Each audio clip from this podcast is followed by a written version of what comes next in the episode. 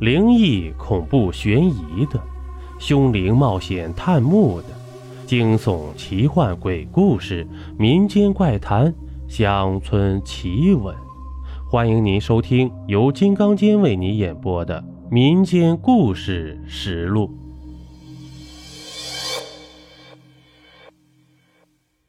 第五节：高宇轩的不幸家事。半夜。外面下起了小雨，偎在高宇轩的怀里，惠山有了种从未有过的踏实感和归属感。面对眼前美丽、善良、聪慧、温柔的女人，高宇轩也感到了从未有过的幸福温馨。他何曾不想娶她为妻呀？可是，自己的儿子比惠山还大一岁呢，那人又那么贤惠。他不忍心伤家人的心呢。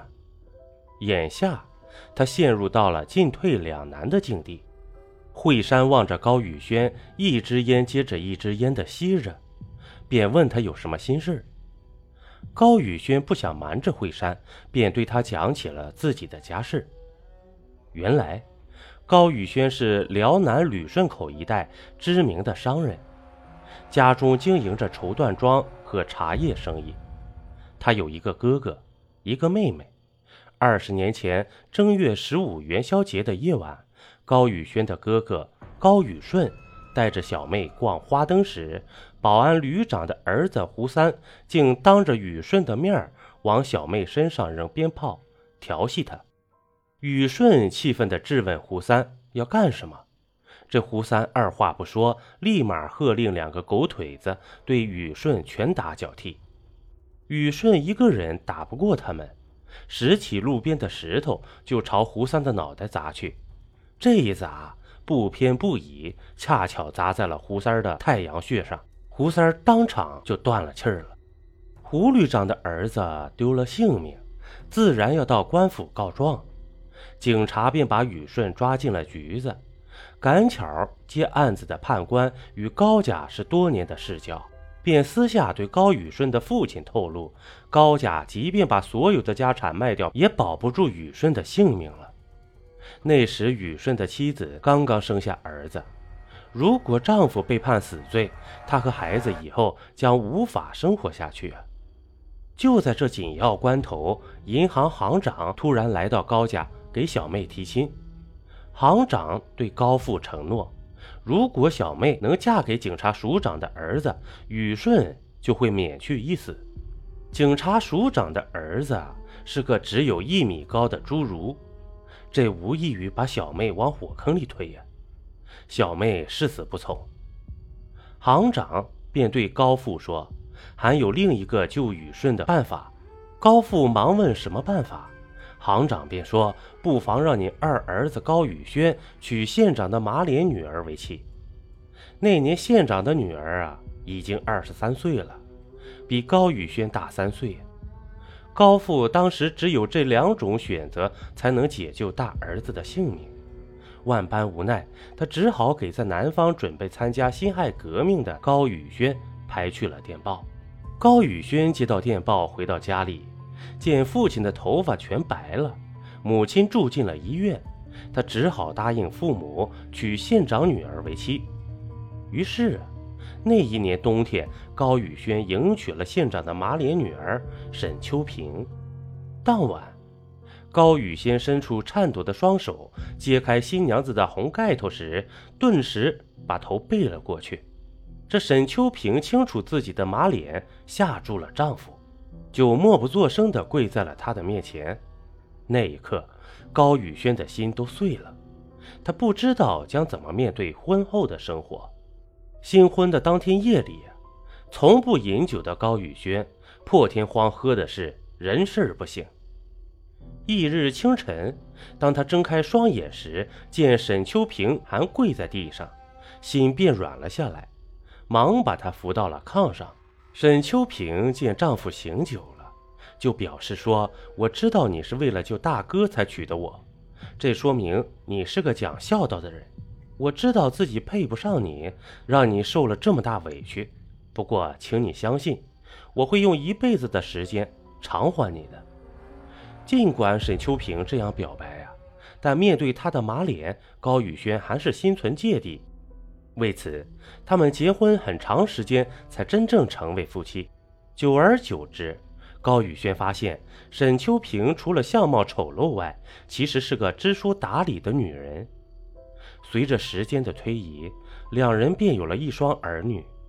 这沈秋平觉得，丈夫身为生意场上的知名人士，应该有个美貌的夫人陪伴，不止一次建议他再娶一房。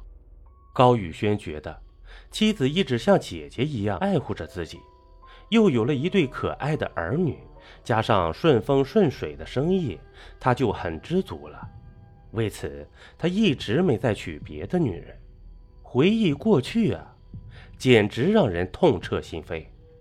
惠山怎会料到，眼前这位正直善良、温文尔雅的男人，竟然有着这般不同寻常的人生经历？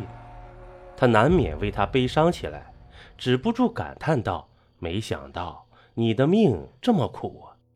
高宇轩紧紧握着惠山的双手，感慨道：“现在跟你在一起就不苦了。”惠山却心事重重地说。可是你明天就该回辽南了，我们不知什么时候再见面了。高宇轩叹了声气，说道：“我在旅顺口开了三个缎绸庄，周边几个县城的布店都到那里批货，每次进的上百匹布，不到一个月就售完了。我每个月都要来塘沽接一次货的。”惠山心情复杂的说道：“我倒不是耐不住寂寞，就是舍不得你离开。”高宇轩就安慰说：“我明天把你赎出来之后，给你租一处房子，你先住上一段时间。过几个月，我想办法把你带回辽南去。”这惠山怦然心动，这么说，你要纳我为妾吗？高宇轩用力点点头：“我们不能总过牛郎织女的生活，我要明媒正娶的把你娶到家。”惠山忙松开他的手，摇摇头道。你是有身份的男人，怎能娶青楼女子为妻？人家会笑话你的。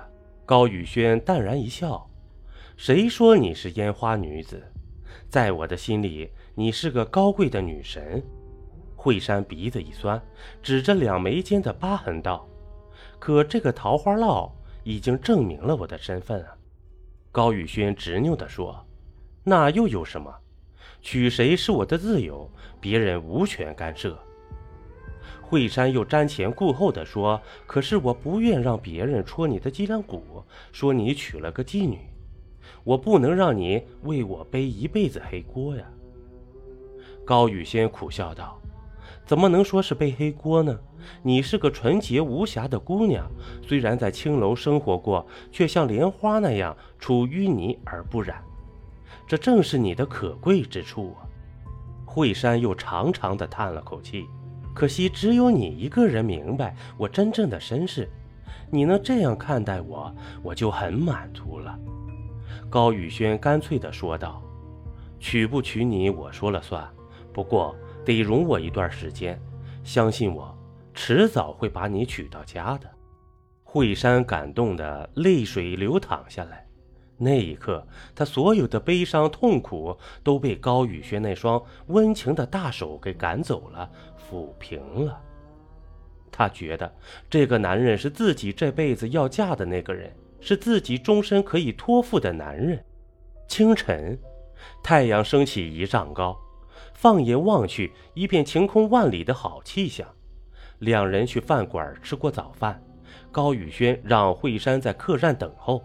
自己去醉花楼给容妈送去三百块大洋之后，便在塘沽码头附近租了处房子，把惠山安顿了下来。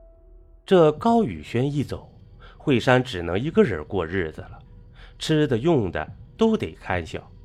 为了让惠山的日子过得宽裕一点，高宇轩为他租完房子，又给他留下了一笔生活费。杭州商家把一百匹绸缎送到塘沽码头以后，高宇轩又雇来搬运工，将布匹转到了另一条船上。